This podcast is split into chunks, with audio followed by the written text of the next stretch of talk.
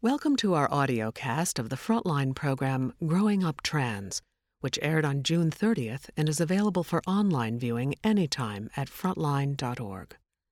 The film by Miri Navasky and Karen O'Connor has been adapted for audio by radio producers John Biewen and Lu Olkowski and narrated by producer director Miri Navasky.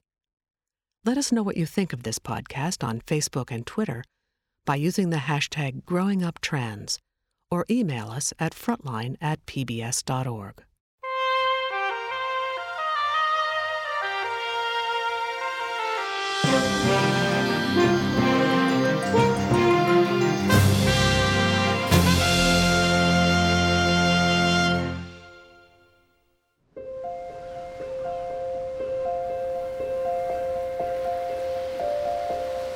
Leah Haggerty is nine.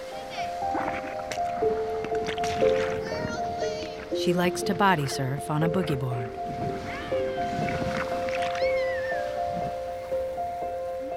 I am transgender. I was born male and identify as female. But I like to say that I'm a girl stuck in a boy's body. I transitioned when I was six or seven to more of a girl, and now I'm com- well, almost completely female.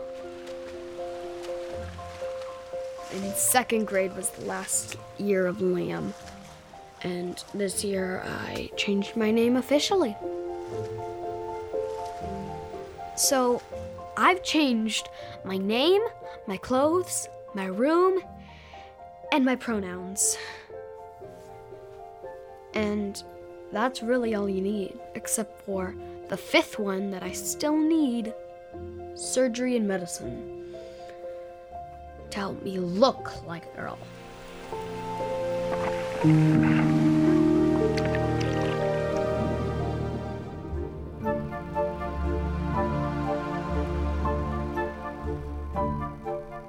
Just a generation ago, it was adults, not children, who changed genders.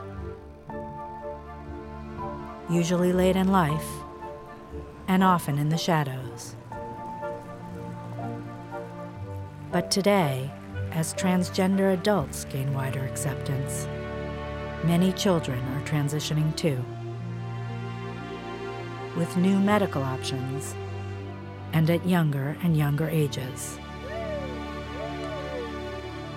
This is a new generation growing up trans.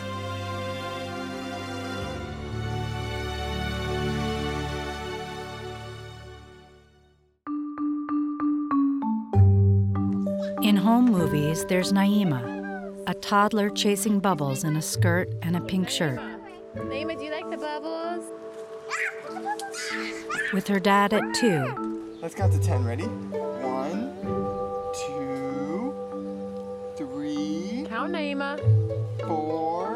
Mastering a two wheeler. November 7th, 2009. She's four. Ready? Go!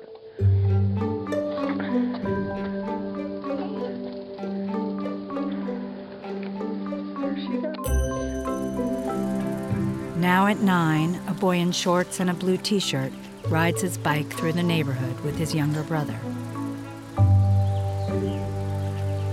My given name was Naima, and now my name is Daniel. I've been a boy for three years, and um, I've been I was a girl for six. Come on, grab onto me. Or grab onto John. Come on, arm. John. I don't like to be called a she anymore, and I just I really like it that they think of me as a uh, of as a boy. I think it's um, hard to get used to it because I was a girl for so long and I haven't been a boy for a, a very long time. As soon as Daniel could start to express preferences in clothing, he was gravitating toward the boy section, um, hand me downs from cousins, wanting to wear just boy t shirts and boy shorts. Daniel's parents, Sarah and Micah Human, From the very beginning, it seemed like to me, just didn't look as comfortable in a dress. Initially, a tomboy came to mind, right? That's our standard go to for our society is tomboy. And then the comments would start to come I don't feel comfortable. I don't feel right. I just wish I were a boy. And I would say, I understand that you wish you were a boy, but we can't do anything about that. You were born this way. And then starting second grade, the tone of our conversation just took on a more serious depth and Naima felt like I have to I have to tell you that I'm so I'm very unhappy. I don't like being in this body. I wish I had a penis and just sort of laid it all out there. And so at that point just sort of snowballed into a conversation about well you can live as a boy. I don't know what that means. I don't know where to go really from here, but you can live as a boy and you can change your name. And Daniel, or Naima at the time, immediately jumped on that idea. What? The lava keeps rising. The lava keeps rising. Okay, you gotta stay up off the lava. I did feel a pressure from society, from our family members. What if what if Daniel changes his mind? But we knew that we just had to listen to what we heard from from our child and it didn't nothing else mattered. Although Daniel transitioned two years ago, recently he started to worry that his body is beginning to change. I've been feeling a wee- little weird, and it's been feeling weird. So I stay up a lot of nights talking with my parents about it, and I don't get a lot of sleep. Yeah, and yeah. I just don't like feeling different. Starts um, making my tummy hurt a little, so sometimes um, it makes me feel, cry when I'm very, very, very, very, very tired. To, to develop breasts would be horrifying for him. He doesn't want to be the kid that has to be different. And he has talked about suicide or killing himself before, which is why we immediately sought the help of professionals. I think he finds a great deal of reassurance knowing that there are things, there are steps we can take where he can look like more like a boy and pass to be more like a boy. Asher, quick, make it to the top. Quick.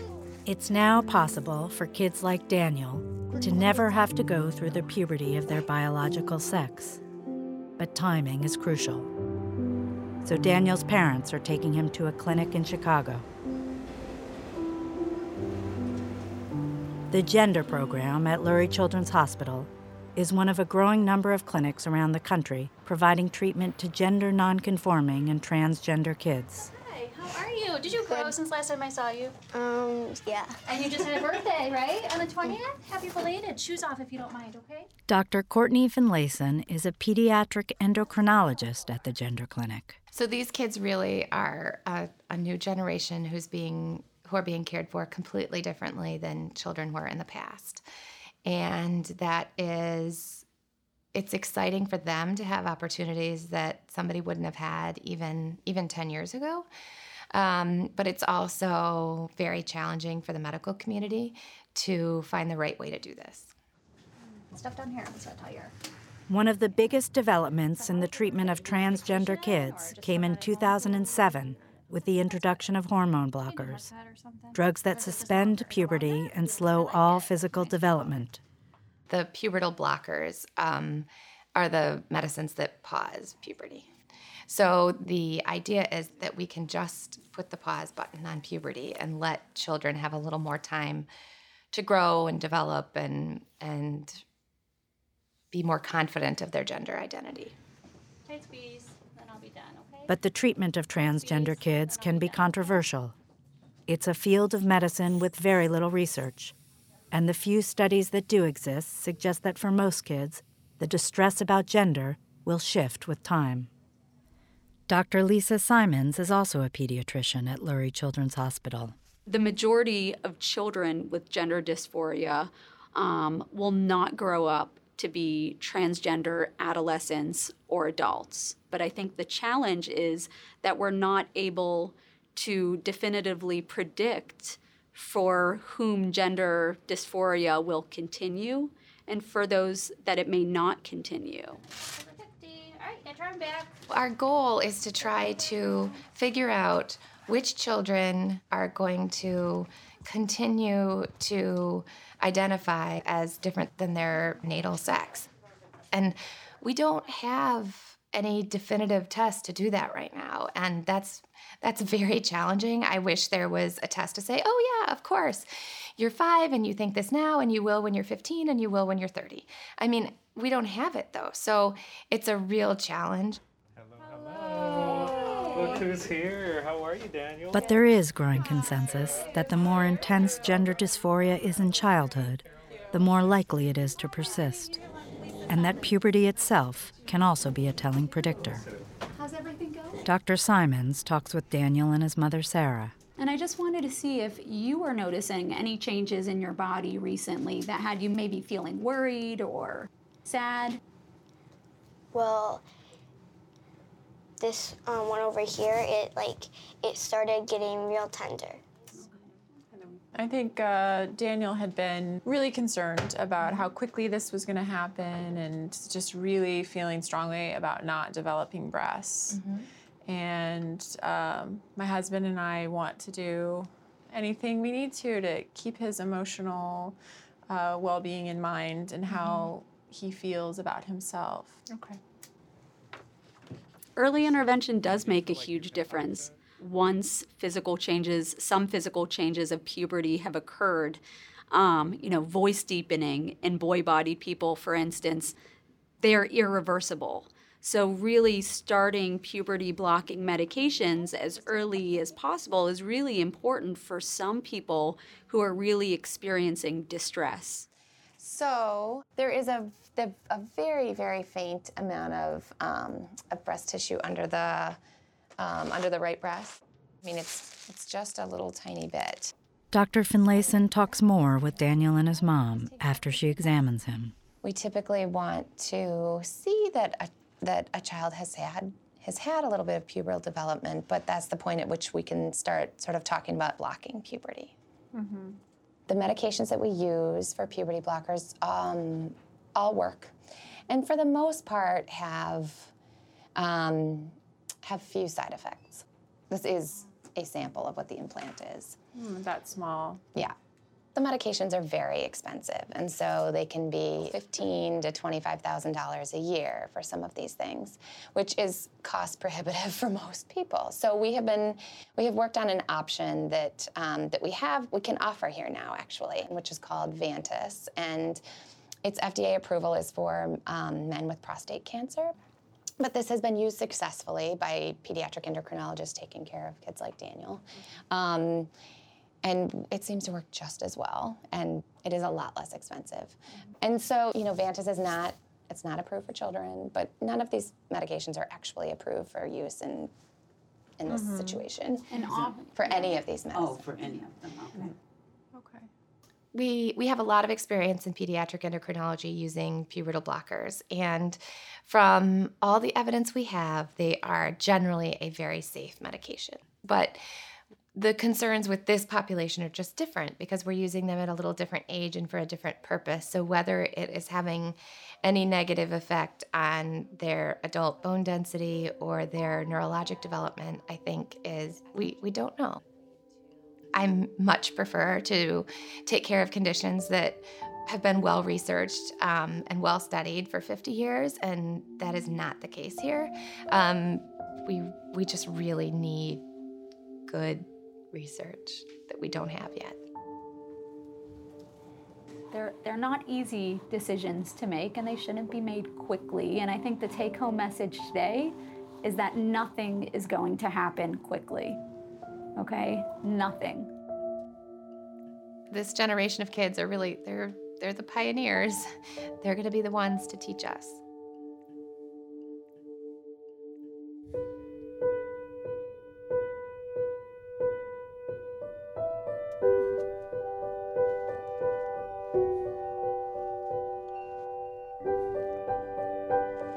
My name is Ariel. I am 13 years old and I identify as a girl. I haven't really experienced puberty at all. I mean, the hormone blockers are like my lifesaver. But me turning into a man is just probably the most horrifying thing ever I could ever think of in the farthest reaches of my mind is me not going on the hormone blockers anymore and me developing into a man. That would just be horrible. Ariel is learning the cello. Her bed is covered with stuffed animals, and she has a collection of snow globes on her dresser. In one of the snow globes is the Disney character Ariel, the Little Mermaid and her prince. The hormone blockers, they give me a space where I can really feel completely just sure of myself and I can just have that little breathing space before I enter puberty. And you're just in this nice little world where you're still like a child and it's just great before you develop. Almost like the Little Mermaid, Ariel has long and flowing hair. It's harder teasing and bullying wise when you're a girly boy, when you're in that in between stage, than when you fully transitioned. It's much harder to be gender nonconforming than to be transgender because when you're gender nonconforming, that is when really a lot of difficulties set in. Ariel did not transition until she was 11 when she started blockers. But there was a long period of time when she was living in secret as a girl. That was a difficult time. Very, very confusing. Mm-hmm. Ariel's mom, Carrie. Yeah, if we went into a restaurant and she was wearing something that was more feminine and she saw somebody from school, she would run into the bathroom and wouldn't want to come out. It was kind of like a double life. I think a lot of people are completely just comfortable and fluid, but for me, I I was really scared. My name before was Ian. And then I guess when I was around 9 years old, um I I started um deliberating like maybe I should change my name cuz to really show the world that I wanted to fully transition. So she asked us to call her a different Disney princess name every day. So every day, oh, every day we had a different name, and there was an order to it: Cinderella, Belle, Snow Ariel, White. Snow White, and they were in order, all the Disney princesses. And on that day, I, I would have to call her that. And I remember my grandmother, she wrote, she cared so much about me that she wrote on her calendar every day, like what princess I was supposed to be. So she she would make sure she called you the right name. It just made me think like she cares about me so much that she writes on her calendar what who I am each day. Mm. Which was really amazing and made me so happy.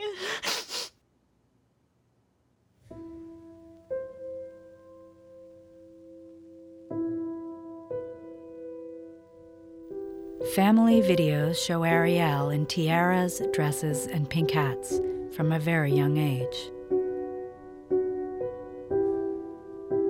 As her girl world intensified, Ariel's double life began to take a toll. I believe that someday I'm going to live in a castle and someday that all the Disney princesses are going to visit me every single day. Ooh. I'm going to play mermaids in the water.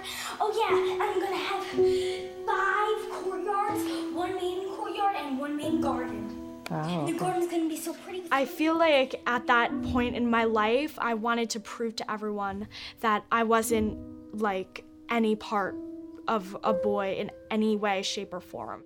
What a perfectly perfect Jeez. This is from Cinderella 3, right? it was just like horrible and just confusing for me. And I tried to just, I was trying to ground myself with all the dresses and the princesses, just trying to say to myself, you know, I am a girl and prove to everyone else that I am a girl. Which Disney princess do you think is the most beautiful? Ariel. It was like I was putting on costumes, but now I'm putting on outfits and clothes, and it's not a Snow White dress or a princess dress anymore. It's like it's actual girl clothes. Now I'm actually me.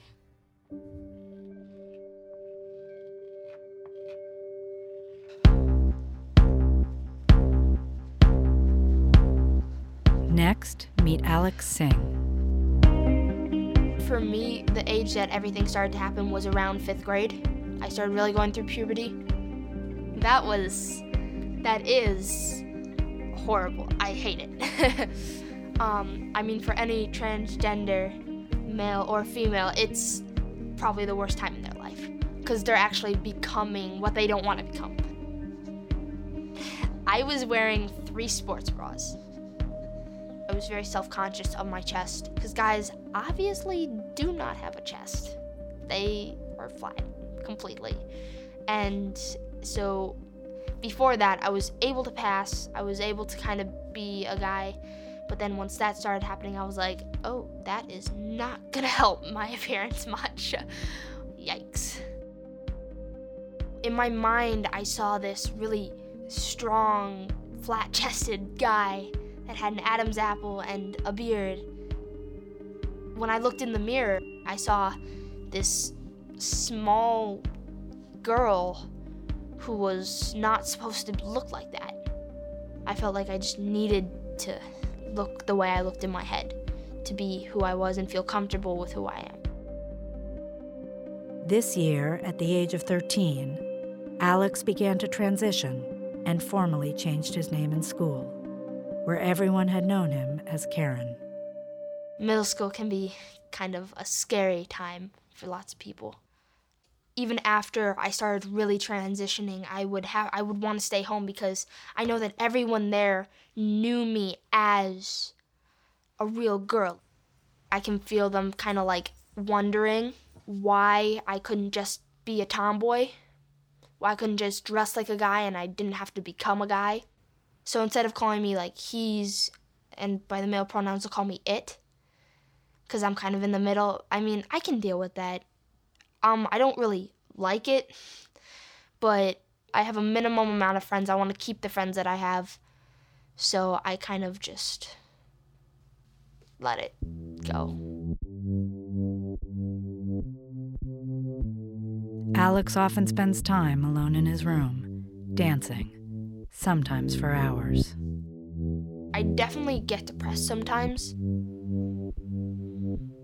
I will listen and dance for hours.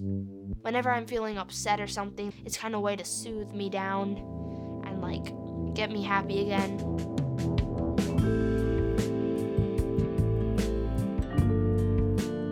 I have my imaginary world, and that's one of my coping strategies. Like when I'm feeling down or depressed, I'll kind of like go into my imaginary world. And in my imaginary world, I am a guy.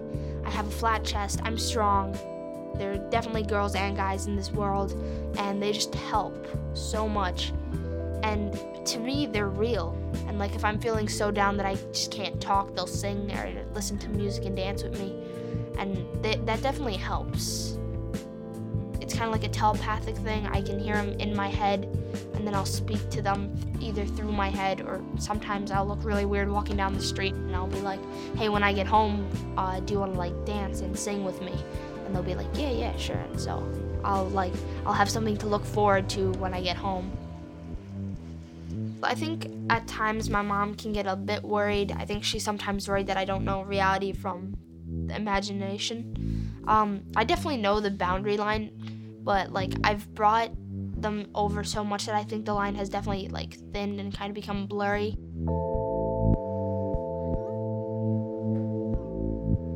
Alex does have an imaginary world that he has talked to me about, that he has talked to his therapists about, and they do feel that Alex has his feet firmly planted in the ground in reality, but that it has been a mechanism to deal with um, his problems. Alex's mother, Lori Singh. It's very hard for him to have female hormones in his body, um, raging through his body. He wants those shut down. Alex's parents are considering puberty blockers to stop his menstruation. But Lori and her husband Rashpal have serious concerns about the medications. I think the real struggle is in the risks of the drugs. We know that the drugs have not been used for that long on children and that there isn't really adequate data. And then there are potential side effects and um, possible long term effects that are not known. And so we have been kind of wrestling with this decision, talking to a lot of doctors, reading a lot of information, and, and, and not making a decision has implications also because you know doing nothing is not really an option here. I mean, I would like to choose that option, and but I don't know how a transgender person feels. And based on our conversation with Alex, doing nothing is not really an option. But the decision to take blockers can also lead to another complication. Two years ago, when Ariel first transitioned, she and her mom, Carrie, decided to make a fresh start.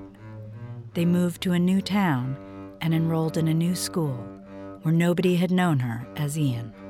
When she first went into school, she went into school with the teachers, the faculty knowing that she was transgender, but her classmates or any of the students in the school did not know. And I wanted that for her, not because we were even embarrassed or we wanted to hide it, but I wanted everybody to just know Ariel as Ariel. I would rather you meet her as her, and then if you find that out about her, it's just something about her. It's not who she is, it's just another part of her. Percy Jackson movie. No, but we do look like demigods. we could totally pass for that. Although puberty blockers had allowed Ariel to pass, three months into the new school year, while changing in the girls' locker room, she was outed. At first, I sort of felt bad for her because it must have been so hard, obviously. Emma and Gabe are two of Ariel's close friends from school. And it was just sort of like tension between us. Like i didn't know how far i should go like if i should bring it up or if i should just treat her normally or just like nothing happened. Yeah that's that's probably the reason that i felt uncomfortable because not even not uncomfortable that's the reason i was like surprised and like it was just a new idea to me too i didn't even know what transgender was before that and so eh, because she was like she's such a girl that it really it was so shocking. it's my duck Ow. face, okay? well, it would have been different if I had met Ariel as a boy first, but we still would be where we are now, I think. I uh, I, I like I know we're really close, but I really like I've had experience. I had an experience at my old school, and I really don't think it would be like as close as we are now. Like it would never be like this if I came in as a boy. Like, and it would have changed our relationship. I definitely yeah, know that. You're right. It would have actually. It would. We'd still be Although friends, I... but it wouldn't. I guess it wouldn't really be where we are now. There is still some of that awkwardness, no matter how comfortable, you know, say like um, all the girls in the class are having this giant slumber party and they're all just like throwing off their shirts and like just dancing around and like just changing and stuff you know it's kind of hard and i'm always sort of changing in the corner still even though how comfortable i could be. So i feel kind of left out.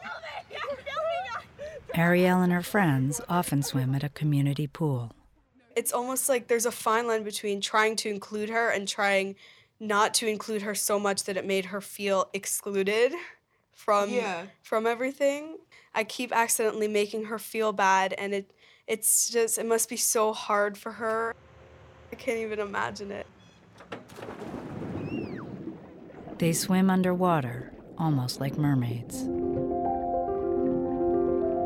I remember a couple years back, like everyone was talking about like having babies, and um, and it it really makes me upset. And I mean, I don't want to tell them to stop talking about it, but you know, it's like it, it kind of hurts my feelings when they're always talking about that.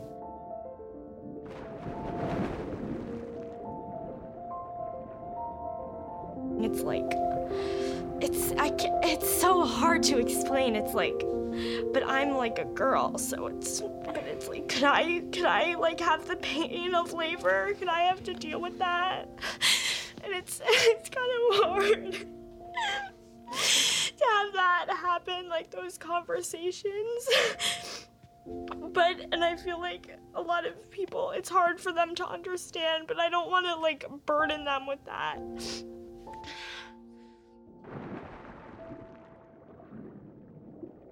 I kind of just I just um, either walk away or I just kind of deal with it. I try to sometimes get into the conversation, but you know it's hard. Her friend Salvi puts her arm around Ariel to comfort her. And then she asks a question. Do you ever feel like you're like you can get so close to being a girl you but you just can't get to that exact point? Is that what upsets you? Yeah, that's exactly how I feel. Like the thing with having a baby, it's like I can never be fully there. That's just like a natural thing that happens. I buy a bra, but it's not to hold in my boobs. It's for like an illusion. It felt sort of like an act. So I kind of feel lost sometimes.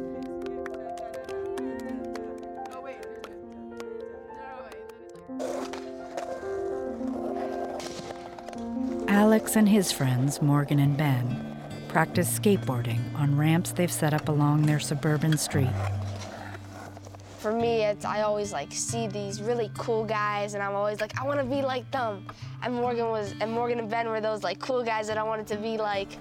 Once I really realized that they were perfectly fine with me being transgender, it was like a whole new world for me. I kind of think that it really shocked people, like knowing that we're hanging out with this, like because I know that people were thinking that like Alex is weird and stuff, like thinking that he's like really different from all, everyone else. But in all reality, he's just he's all he's the same as us. Wait, are we moving the quarter pipes together? Yeah. I sometimes mistake Alex, like if I'm talking to Morgan, I'll be like she, but then I might like correct myself and be like he did this. But I think I've gotten a lot better about that, definitely. Um, I never, I didn't know she changed her name to Alex like since this year. Like before I knew her, I always thought her name was Karen. I said hi Karen in the hallways and stuff. I can't even imagine like what the change is between that stuff, like from being a girl to a guy. I don't even know what being a girl is like, so. Remember to, pl- to apply enough pressure to the tail as you pop. Just in general, I've been showing them the ropes of being a guy and saying like, you gotta start working out more. You gotta build up that upper body muscle. So, Try and talk in a deeper voice, even if it's not normal. Get used to it. Um, burp. If you have to burp, just let it fly. don't try and hold it in. Girls do that all the time. in terms of girls and dating, I just say like, try not to really show any emotion towards it. Just like treat her like you don't even like her. Just treat her like that. So I mean like, I mean I'm not trying to make that sound bad or anything, but I mean I'm just saying. Uh, well, the the the like tactics and all the information that they're giving me, I definitely use it. Like sometimes I know that I'll like slip up a bit, but their tips are amazing and I'll go with them.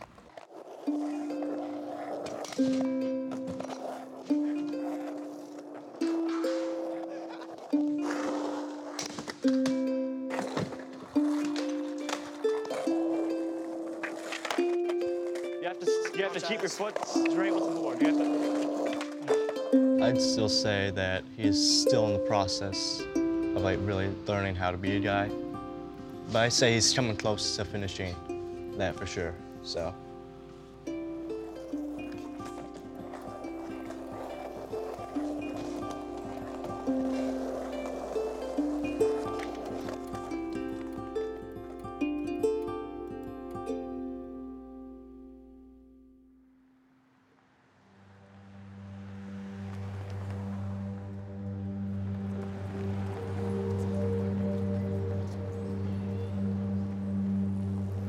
Catrimbone is 13.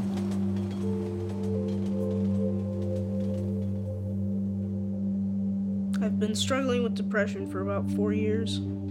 It's more anxiety and sadness, the kind of depression I have. I have medicines to like boost my uh, my happiness, but those don't always work. I had thoughts of hurting myself, cutting myself, killing myself, even. I got very close, very close twice. I was just thinking I can't do it anymore. I can't live like this. I can't live in this body. It's not gonna work.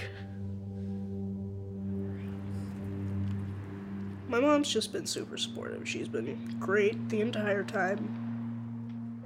I was terrified of telling my dad because when I was younger, he was always like, No, you have to wear a dress. You're a girl. You can't.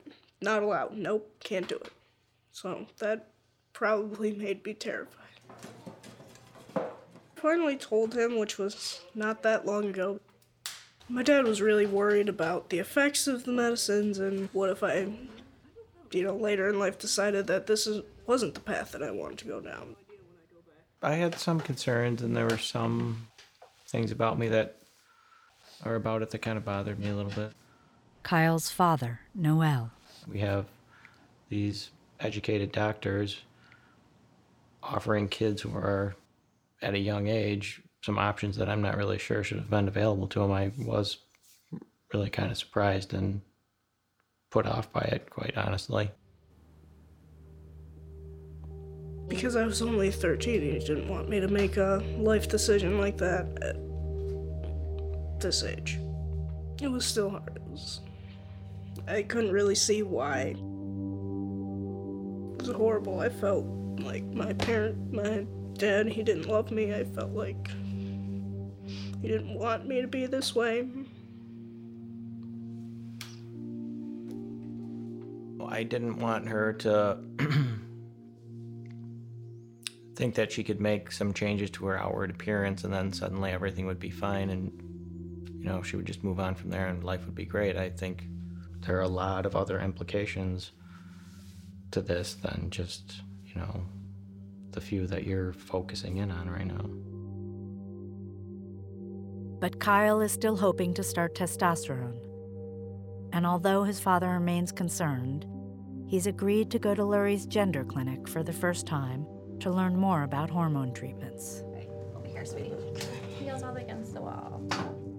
Cross sex hormones, estrogen and testosterone, used to be given only to adults, but treatment guidelines established in 2009 now include children, though they do not recommend starting before the age of 16. Robert Garofalo is head of adolescent medicine at Lurie Children's Hospital. The age limits, which used to say 18, now are 16. Now you're seeing people starting cross sex hormones at 15 or 14. And with the changes in the age of onset come some challenges to care that I think teams need to be very savvy about. How are you? Good, how are you? Hi. Yes. Good to see you again. Hey, Dr. Chen, how are you? I mean, I think, you know, the big decision that families have to make when they embark on cross sex hormones is that now you're not hitting a pause button, right? So when you move on to cross sex hormones, you're now initiating medical therapy where some of the changes that are going to take place are permanent. And that's a whole other like ball of wax, I think, for some of these families. And that can be really hard. Dr. Garofalo meets with Kyle and his parents to discuss the options. So when, when we think about medications, if we're going to go the route of medications, there's two there's two kinds. Um, one are medications that sort of sort of block progression through puberty. The other um, medicines that you could use would be right to going to sort of what we call cross-sex hormones, or in this case, it would be sort of testosterone. There are plenty of drugs that get approved by the FDA, and everybody goes on their merry way and thinks things are great, and then two years later, people are dropping dead from Right, and this, this one is thing really or important. another. So I'm actually going to pull up a stool so I can sit and face you. Okay. So testosterone as a medication has been around, obviously, for a, a long time. The way we would consider using it here, sort of for in a cross-sex sort of way, there aren't like a tremendous amount of studies that have been done to document like all the potential side effects and, and the risks and benefits. But I think in general, it's fairly well tolerated. Some of the changes, again, are permanent and some sort of aren't. And I think those are the things that kind of freak people out. But you think of things like, you know, hair loss of the temples, you know, facial hair growth, deepening of the voice, all things that go along with sort of a male sort of hormone. You're going to have increased muscle development. So some of it's going to be things that he'll, you know, want. But some of them, the things that you want to look out for are things like acne, mood changes, and then all the risk factors that go along with a typical um, male predisposition. So things like heart disease, stroke, you know, those kind of things. Males are more likely to have heart disease than females. Males are more. We're asking families to take some leaps of faith based upon the child that they have in front of them and really what we don't know with regard to some of the long term consequences of these medications. I mean, if you look at our consent forms, they're fraught with like vague language and like may, could.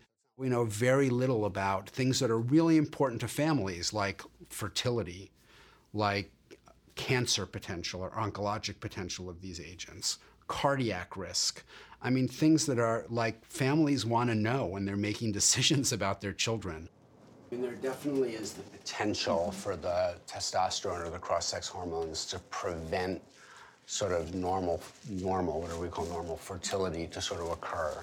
Have you ever thought about having kids yourself? We're sort of asking you to be really grown up really quickly, you know, when you make these decisions, and that's what's tough. But I want you to really think through some of the stuff we're talking about here. Like, does that make sense?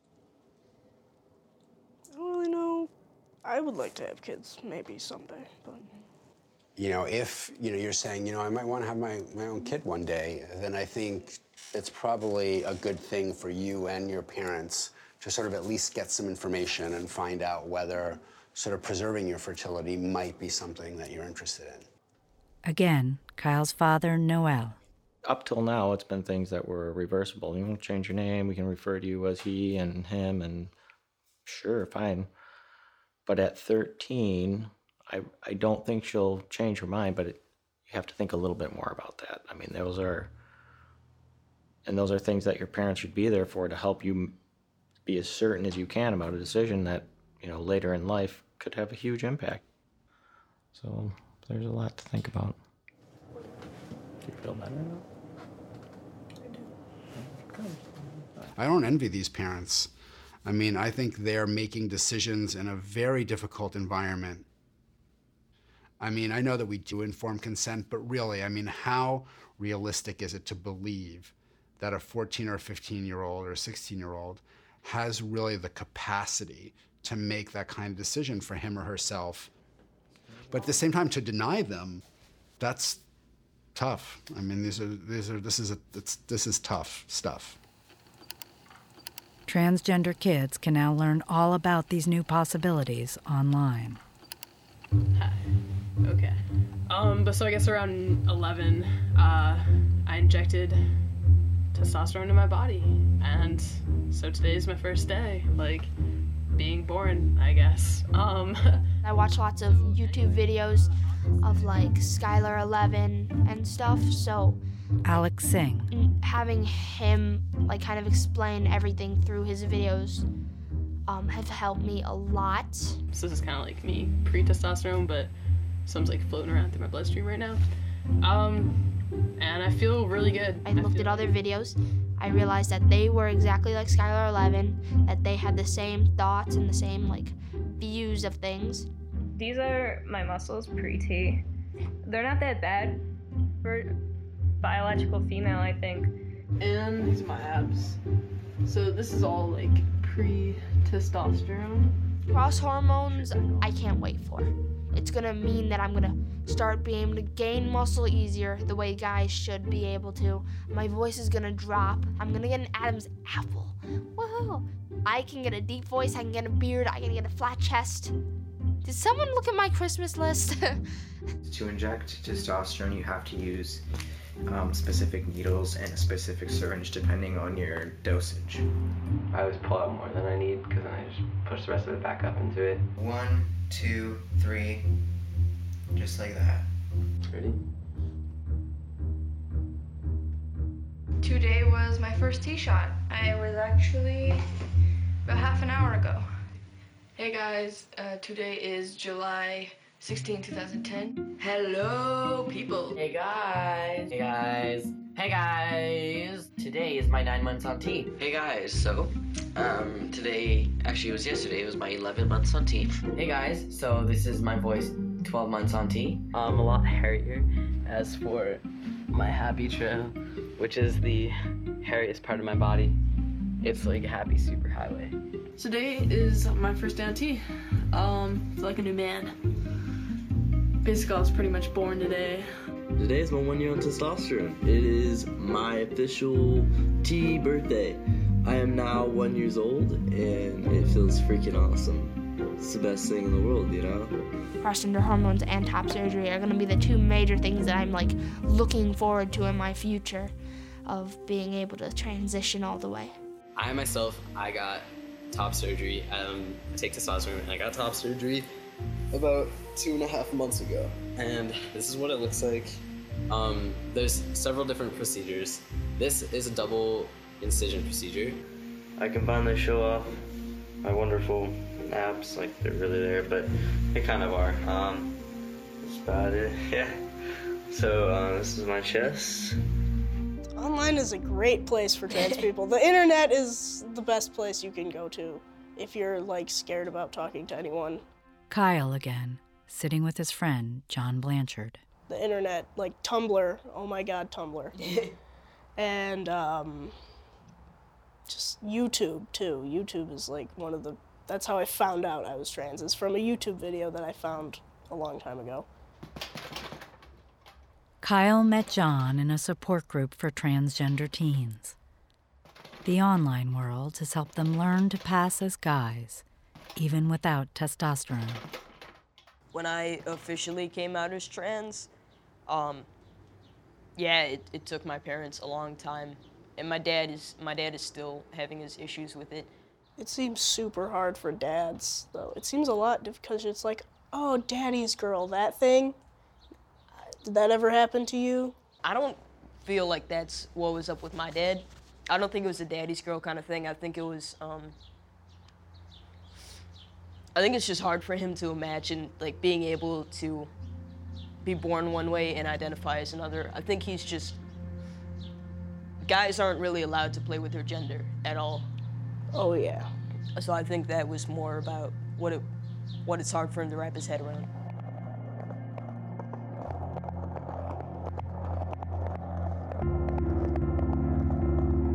John is 16.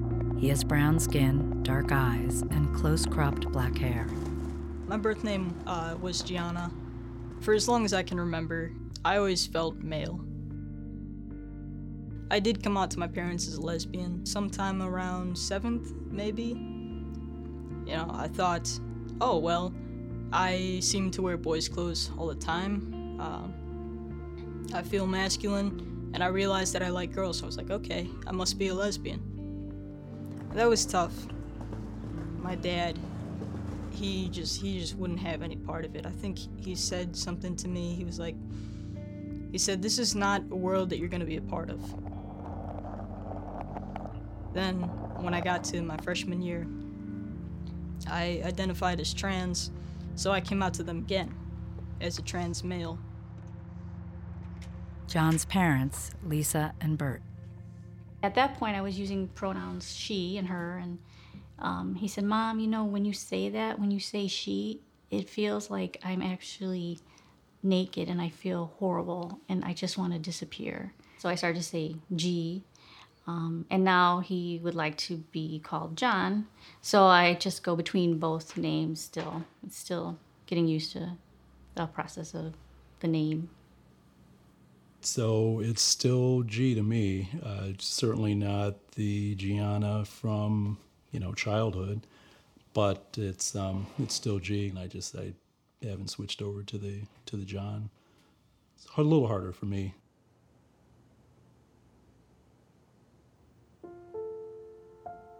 I mean, I feel in a sense like something's been robbed, right? Like you know, so my daughter's gone. It seems, um, and is morphing into this other person. But I feel like this may be where it ends up. I don't know. I, I hope not, but I think there's another way.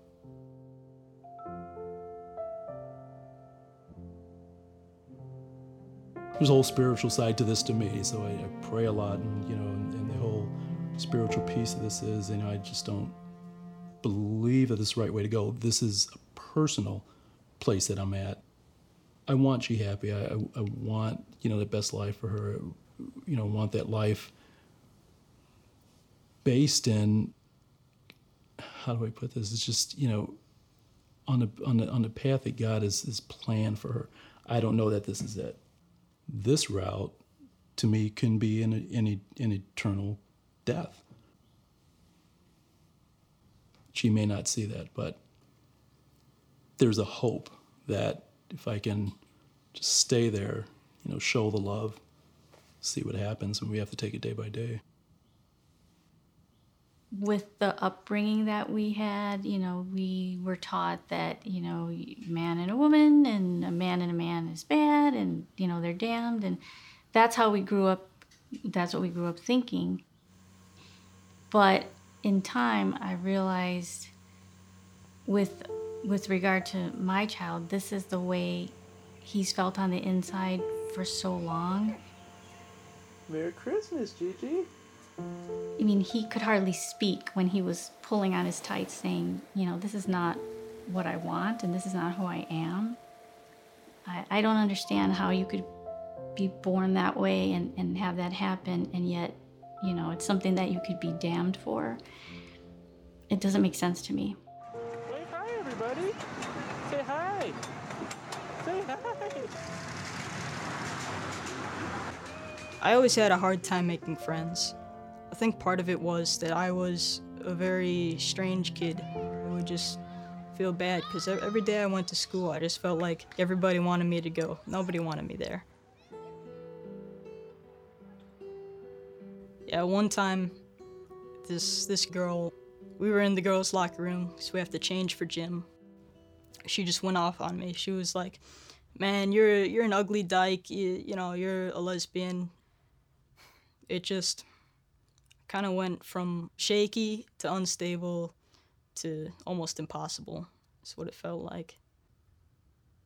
By the end, I was just trying to hang on. I started getting some anger issues in my sophomore year when I was very stressed out. Um, well, sometimes I would break and I would punch a hole in the wall or kick a hole in the wall or things like that. I, uh,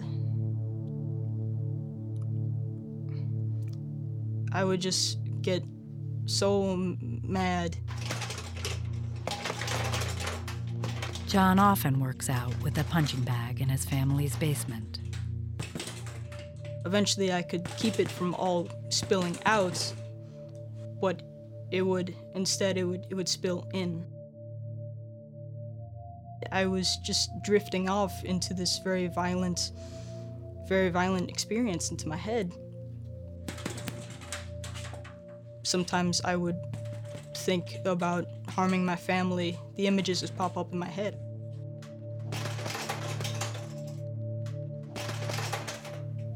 It got it got so bad. And that's when I really decided I feel like a threat to my family I feel like a threat to myself. I, I just can't control myself. So, very late at night, I went down to my mom. I was just crying. And I said, Hey, I want you to take me to a hospital. I want to get locked up.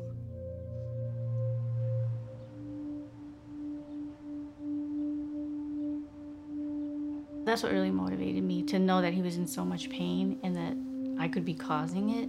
Um, that was too much for me.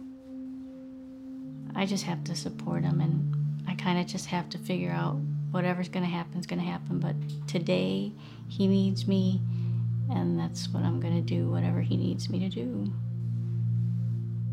You know, I guess I'm holding out on hope that, you know, th- could this reverse? There's a possibility. This is going to move fully forward? And this is, you know, where G is going to go. That's a possibility too.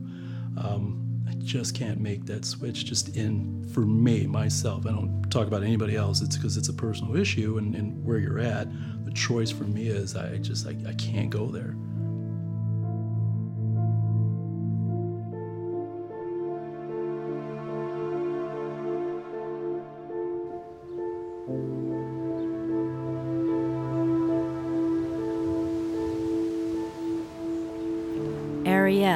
The 13 year old born Ian, is on the way to an appointment with her mother. Do you want to go to the Barnes and Noble down here? Yeah, yeah, down here. I was thinking. I'm on the verge of cross hormones right now. I'm excited just to become a woman, to have breasts, to have a beautiful figure, to just be a woman. And I think now with the technology and the hormones, you can actually transform into who you actually envision yourself as. And that's what I think is really amazing.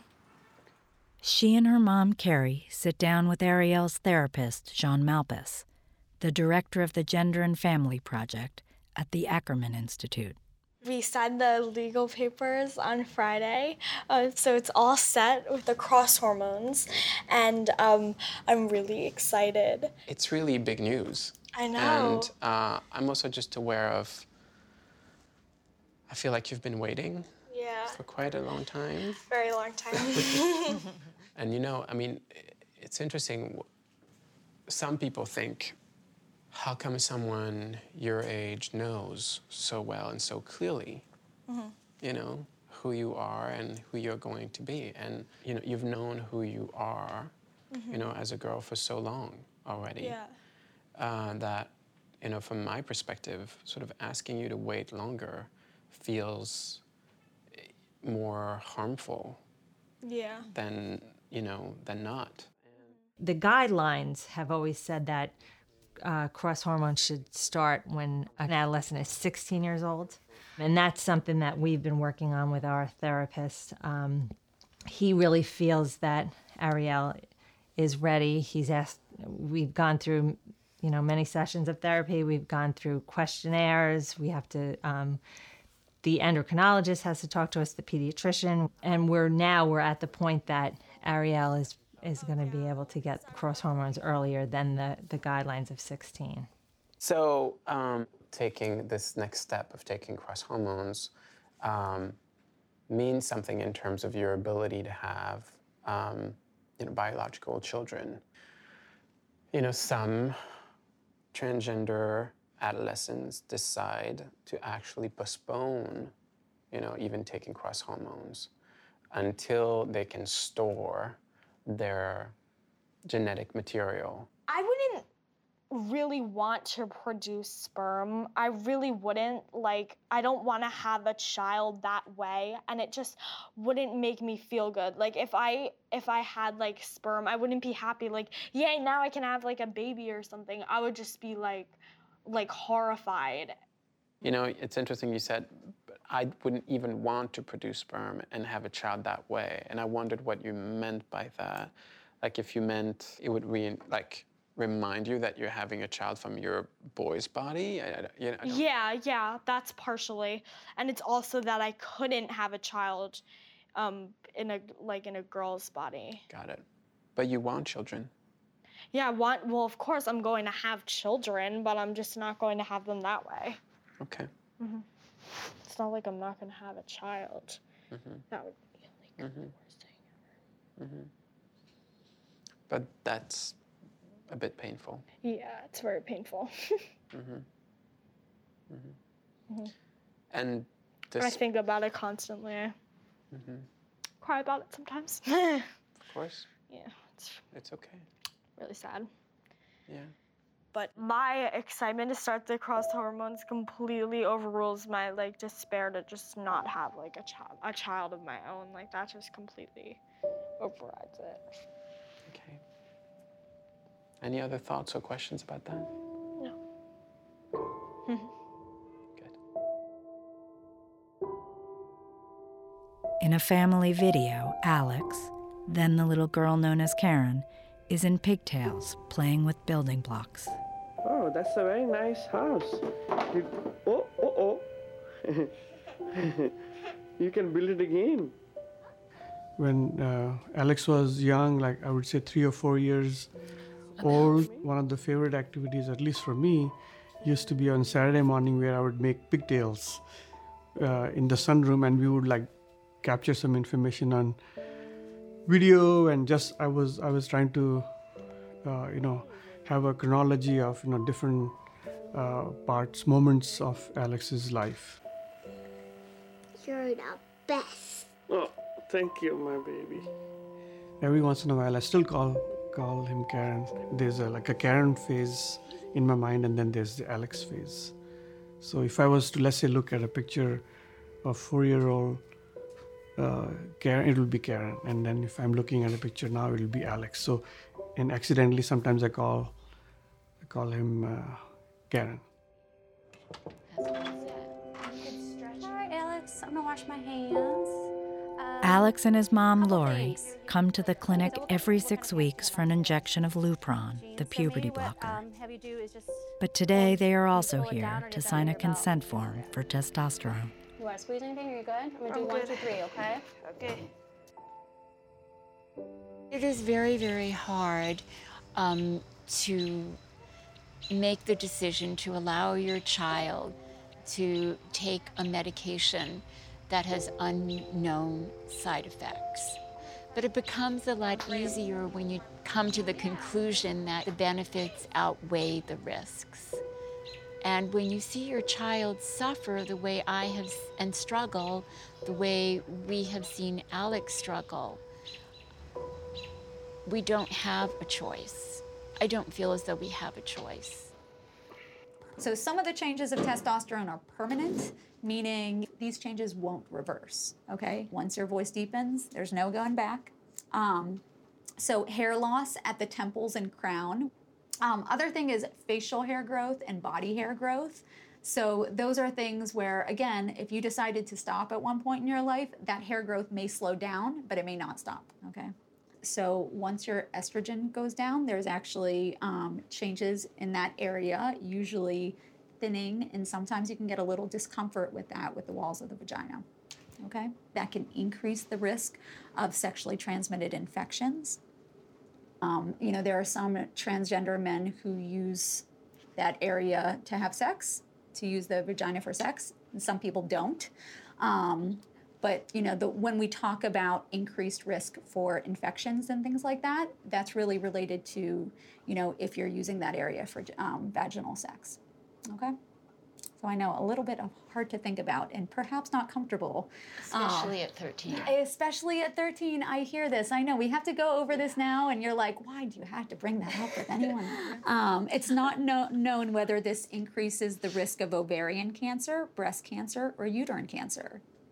So, pelvic exams and regular cervical screenings are strongly recommended unless there's been a removal of those organs the ovaries, the uterus, and the cervix.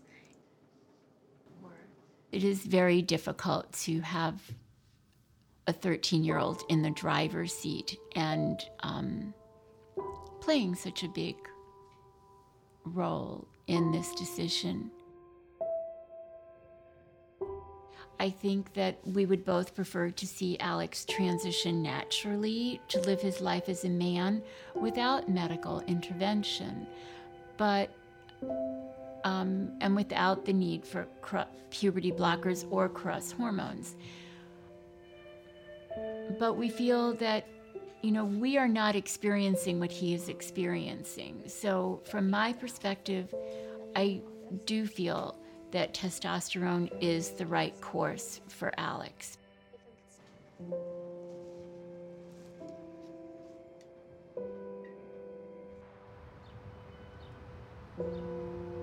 John's father remains opposed to testosterone, but John was hoping he might agree to a smaller step a legal name change. Dad had just come home from a, a business trip, and I said to him, Yeah, I'm hoping to get my name changed. I was hoping that you could sign. And uh, he told me, You know, I'm, I'm just not ready. I'm not ready for that yet.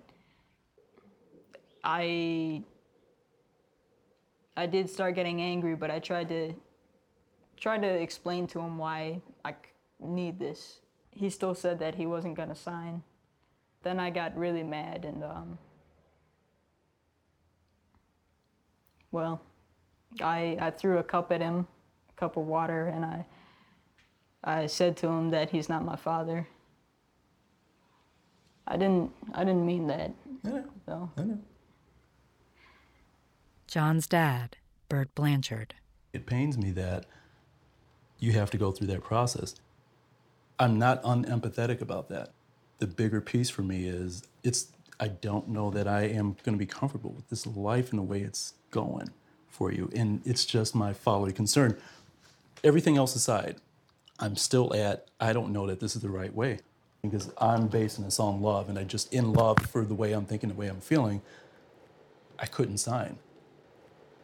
I said, you know, you say you love him, but it just doesn't feel like love. And if it, if I were John, it wouldn't feel like love. So I'm just telling you what it looks like from the outside. That's John's mom, Lisa. So whether he can see it or agree with it, I sort of just laid it out that I'm going forward with giving John his name and trying to do everything we can to get that to get that um, to happen, with or without Right. his okay. I don't know what that holds. I don't know. I don't know what that means. I don't know if we split. I don't know if we sell. I don't know. I don't know what that means. I care though. I mean, I would love to keep us together, but I don't. I don't know what that's going to do. I mean, I think people have to. Lisa's going to have to make up her mind. She will have to make up her mind. If I choose this route, this very well could be it. While I hate that stance, I there's, I just cannot get off this point. I can't. I can't.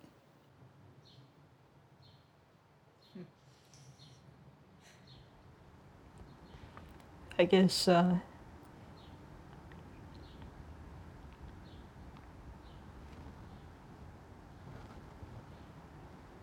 knowing that I'll I'll leave out maybe a year or so. It's kind of a.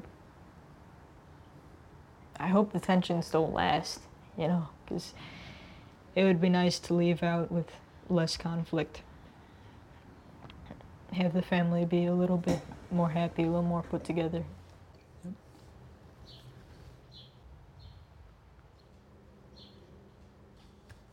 Life we live.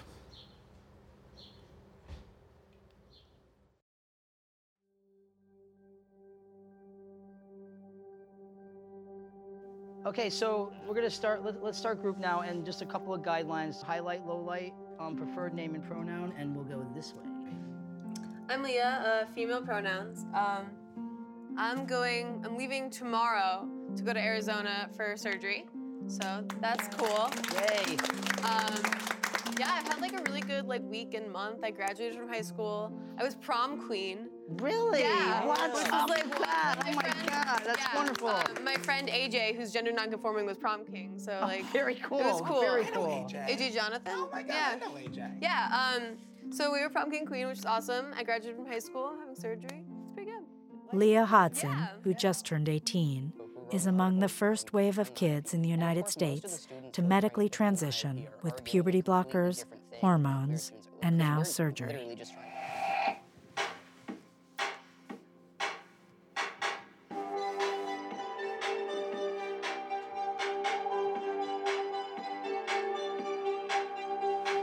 Walking through a crowd of villages aglow. I'm about to go in for surgery.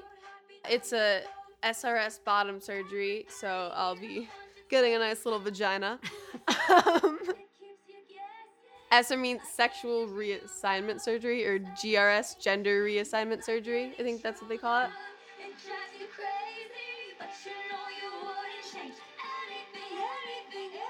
They just kind of put it all inside and s- invert and sew it all up, and I got new parts. I think as soon as I realized who I was, I was like, oh, yeah, I'd, I'd like to have the correct anatomy in my mind. I felt it would, I wanted it to match. I was never like a question of if I would, I just kind of felt like I would. And it was hap- it was a matter of time.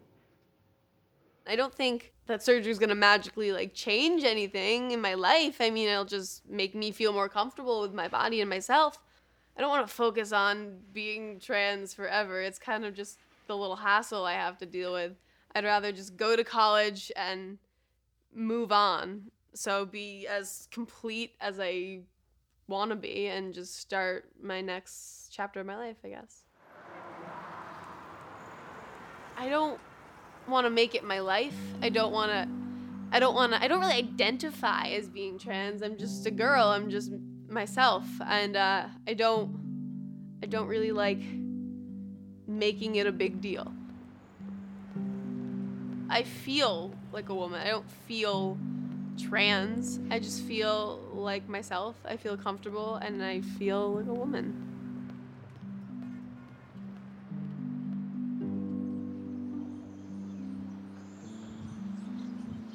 Isaac also fully transitioned, with blockers, hormones, and top surgery. Now 19 and a sophomore in college, his perspective has been gradually shifting. I mean, in a way, I very much fit the very you know typical trans narrative. I, I decided to transition. I legally changed my name. I you know started taking testosterone. I got top surgery. Uh, but I started realizing at around 16, 17 what a huge, huge decision I had made to to embrace this masculine part of myself so deeply going through an artificial puberty, you know, I, I didn't really experience this sort of formative time. And I, I, I kind of mourn that in a way because, you know, as much as we all know puberty is that sort of, you know, gross, slimy molding of everybody into a person. And the way that I went through that was, uh, you know, meticulously tested and uh, controlled and dosed. And it's been good, but I wonder what that experience or what role that experience has in uh, a person's conception of his or her gender. And I can never know that for me.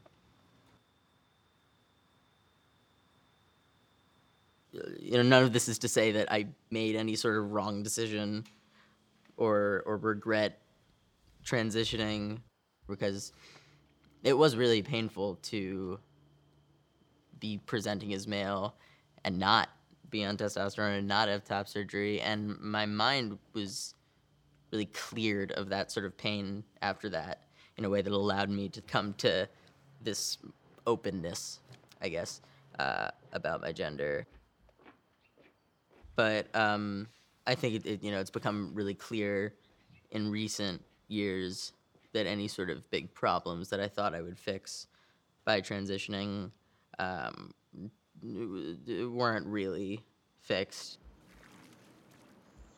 I I really don't like to use the term regret, although it's kind of hard to speak about how I feel about my gender without there being some element of of regret or at least of um, fear i think a little bit of what the implications of the choices that i made are.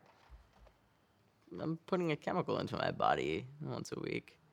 I'm like and, and there are very very very clear effects of that and i'm assuming that there are also unclear effects to that.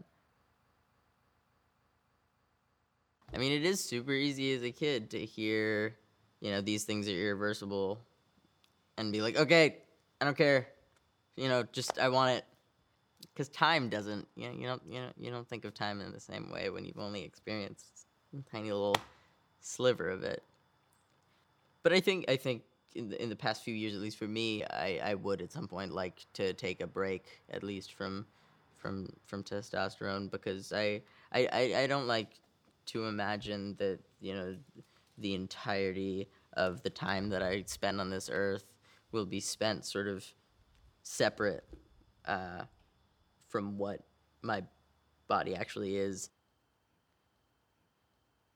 Like I don't know, I don't really know what it means to be uh, like a man in this body or, or a man in, in the body that I was I was born in because I've only really been a man in a constructed body, which I enjoy and it's comfortable, but also that's just like not really my body.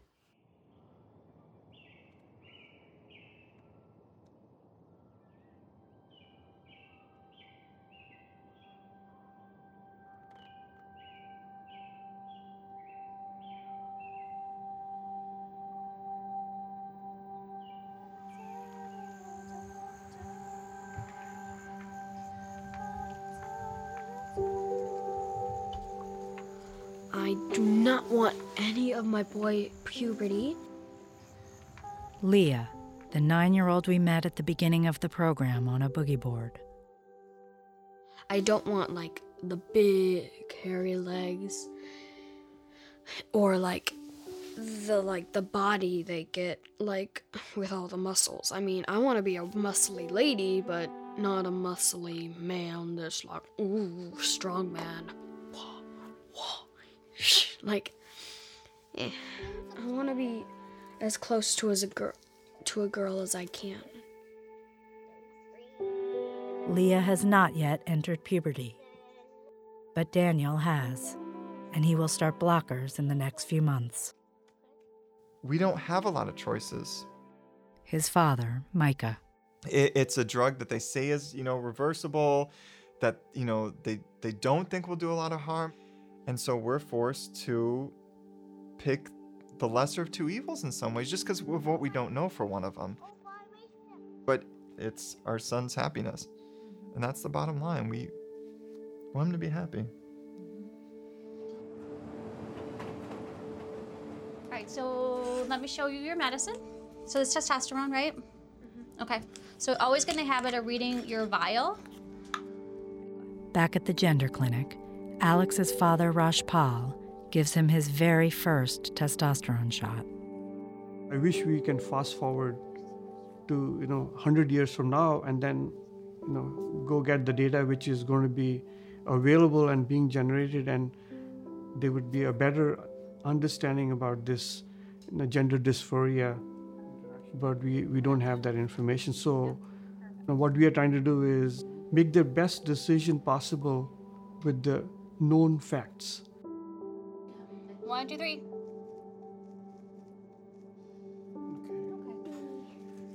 Oh, you did good. Okay.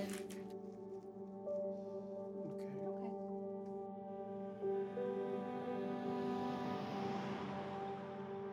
Soon after meeting with the doctors at the clinic, Kyle's father agreed to let him start testosterone. This is the happiest day of my life. Just seeing my dad finally accept me for who I am, it was the best day ever.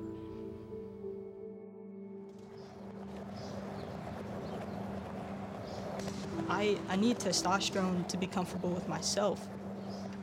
And um, my dad, he keeps saying I'm I'm just not there yet. John and his dad, Bert, Can I see it down the road? You're asking me today? No. I, just being honest, eh, you know. And so we'll need to, you know, sort through that and, and talk about that as a family and what that means. But today I don't see it. It's hard for me. Not long after this interview, John was suspended from school for punching a classmate who had just started testosterone. Three weeks later, his father relented and signed the consent forms.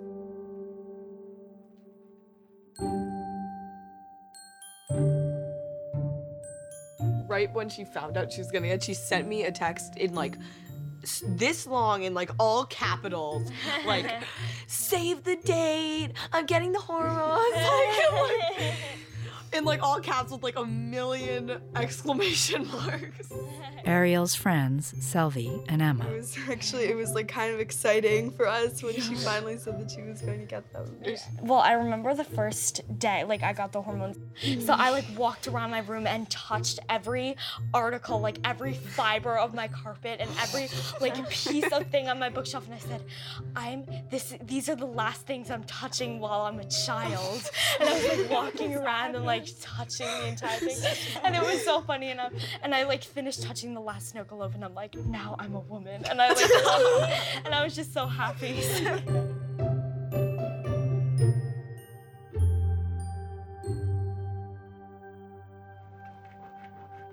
I already feel like I've gone so far and I'm only 13, so. Before, I just wanted to be a girl, like just a girl, girl, girl. But now that I've gotten on my feet a little bit, I want to show people like I'm a trans girl. I mean, if you're sure of yourself, then why do you need to hide it? There's definitely times where I thought like, okay, well, now that this town knows, maybe I could move so I could just start a whole new life and just be the guy that I am. But some part of my mind um, sees that as kind of lying to myself. again, Alex. I mean, I'm never gonna be a cisgender guy. I'm never gonna have been born an actual male. I, I'm always gonna have like that sense in me. And if you lie to yourself, then you're kind of lying to the world. And it puts a lot of weight on your shoulders, a lot of pressure for you. And I think that if I can just clear that pressure off, I'm Alex, the transgender guy. Dr. Robert Garofalo of Lurie Children's Hospital in Chicago. These are not families that are living in the shadows anymore. You know, the world is changing. I mean, this is a movement that is happening. It's not going to not happen. It's going to happen. But stakes are super high, and we don't have all the answers. There hasn't been a lot of research in this area. Hopefully, there's going to be more research. Um, and some of those unanswered questions hopefully will begin to be answered. And then we can give families like legitimate options in terms of what we're doing now, which is really, I think, approaching families with a lot of unknowns.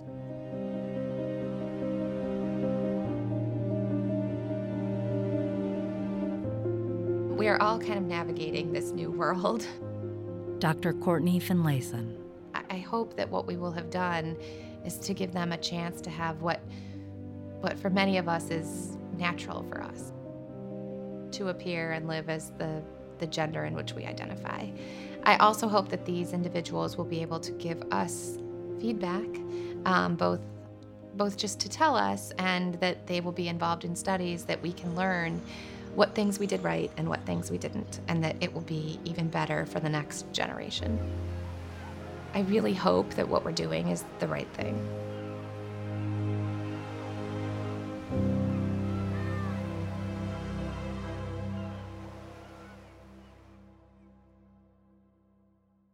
Let us know what you think of this podcast on Facebook and Twitter by using the hashtag growinguptrans or email us at frontline at pbs.org.